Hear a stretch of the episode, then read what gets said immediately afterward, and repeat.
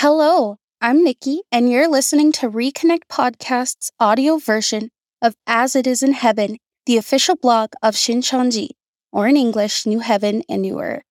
You can find the text version of this episode on asitisinheaven.com. Thank you for listening. Be careful of what you eat. Don't eat spiritual junk food.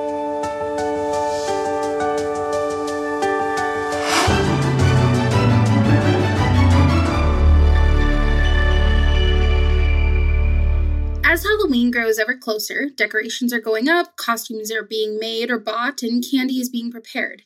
As a child, trick or treating was the best activity. My friends or family and I would go around from house to house asking the residents for candy. And as always, once everyone got back home, we'd dump out our candy buckets to show off our winnings. Some candies would be traded or given away, and others would be kept and saved like it was gold. Did you have any favorite Halloween candy? Maybe you like gummy worms, eyeballs, or other fun critters, or maybe you liked candy bars and caramels. Maybe you were one of those weirdos who liked candy corn. Just kidding about the weirdo part. You do you. Now, as delicious as Halloween candy is, we know it's very unhealthy. It's chock full of sugar, which ruins our teeth and gives us stomach aches. The dentist might be happy, but many parents are not. Candy is junk food. As nice as it is to eat from time to time, we know we must limit it. Otherwise, we'll be sick. We must always eat more healthy food vegetables, fruits, grains, and some meat. As important as it is to keep our bodies physically healthy, we must also keep our spirits healthy too. Two types of spiritual food. You may have heard about or read about this before, but it's worth going over again. I mean, how often do we say that we're going to eat healthier but then slip into poor eating habits? I know I do that, but I don't want us to focus on physical things. Instead, let's set our minds on things above, the things of heaven. In fact, though by this time you ought to be teachers, you need someone to teach you the elementary truths of God's Word all over again. You need milk, not solid food. Hebrews 5, verse 12.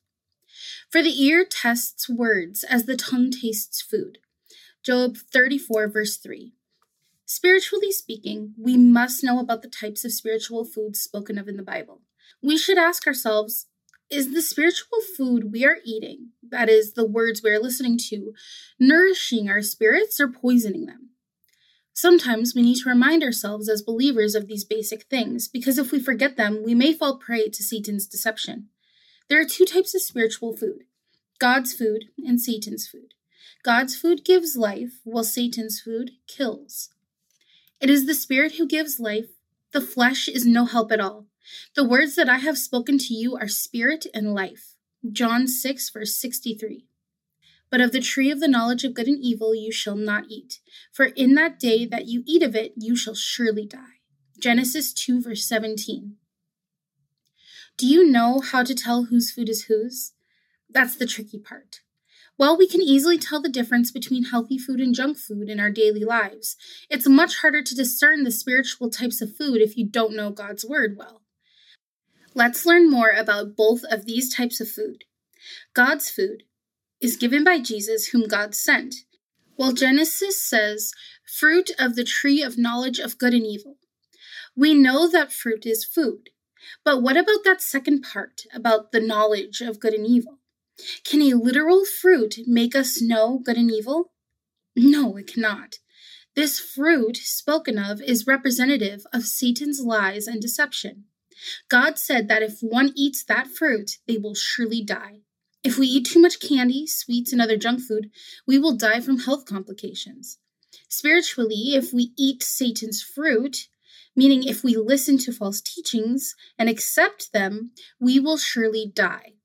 Let's learn more about God's food and Satan's food in detail. Spiritual health food versus spiritual junk food. The devil's food. Candy looks delicious.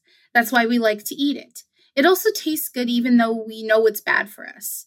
How do you think the devil's food looks? I'm sure a lot of people may think it looks like a rotten, moldy strawberry. That's a bit obvious, isn't it? We can tell just by looking at a rotten fruit that it's rotten and will make us sick. Let's think spiritually here. Do you really think Satan's fruit would just blurt out, I am Satan, come worship me? Let's look at how God's word tells us what Satan is like. Now the serpent was more crafty than any other beast of the field that the Lord God has made. Genesis 3, verse 1. This serpent, Satan, was once a spirit created by God. In fact, he was a high ranking spirit, an archangel, but became arrogant and betrayed God. This serpent deceived Adam and Eve in the Garden of Eden. Adam was the person God chose to care for his garden, and Eve was Adam's helper. When we read further in the chapter, we see how the serpent's food looked. So when the woman saw that the tree was good for food, and that it was a delight to the eyes, and that the tree was to be desired to make one wise, she took of its fruit and ate. And she also gave some to her husband who was with her, and he ate. Genesis 3, verse 6. The devil's food didn't look like a rotten fruit that was obviously bad. Instead, it was pleasing to the eye, much more like a spiritual piece of cake. The devil's words don't sound obviously bad like we might think. Instead, he twists God's word and makes it sound almost similar to what God says. The devil is like a sleazy used car salesman who tries to sell cars that look good on the outside but will become junk within the year. Apostle Paul tells us this in 2 Corinthians. And no wonder, for even Satan disguises himself as an angel of light. 2 Corinthians 11, verse 14. But if Satan's words sound pleasing to our ears, we must know the truth. Jesus tells us the devil is a liar and that he has been from the beginning. He was a murderer from the beginning and does not stand in truth, because there is no truth in him. When he lies, he speaks out of his own character, for he is a liar and the father of lies. John 8, verse 44. No matter how good the Satan's candy seem, we must never eat them. Now that we know about Satan's food, let's look at the true and healthy spiritual food we must eat God's food. As a child, it's fun to eat candy, as many children have a sweet tooth, but as we grow older, our tastes change.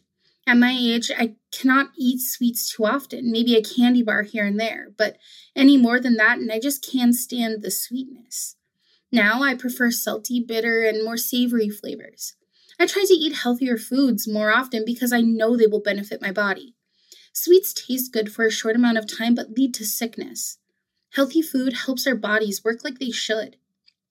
Now let's apply this spiritually. God's food is His Word. We don't literally eat the Bible, though, do we? That would be odd.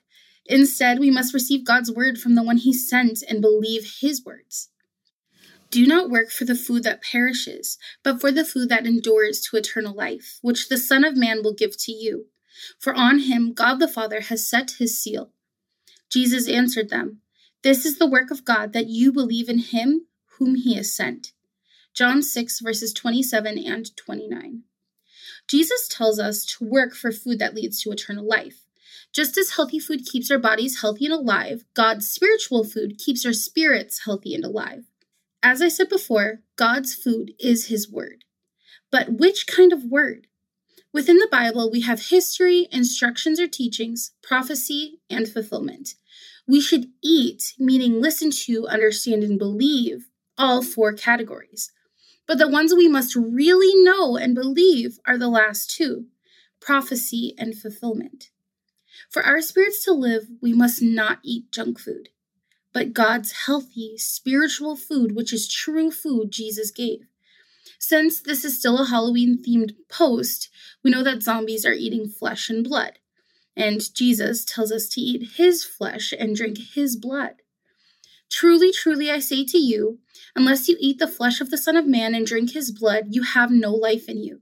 Whoever feeds on my flesh and drinks of my blood has eternal life, and I will raise him up on the last day. For my flesh is true food, and my blood is true drink. Whoever feeds on my flesh and drinks of my blood abides in me, and I in him. John 6, verses 53 to 56. Now, let's be real here. Jesus isn't advocating for literally eating his flesh and blood. He spoke metaphorically, yet many people at the time thought he was advocating for cannibalism. The Jews then disputed amongst themselves, saying, How can this man give us his flesh to eat? John 6, verse 52.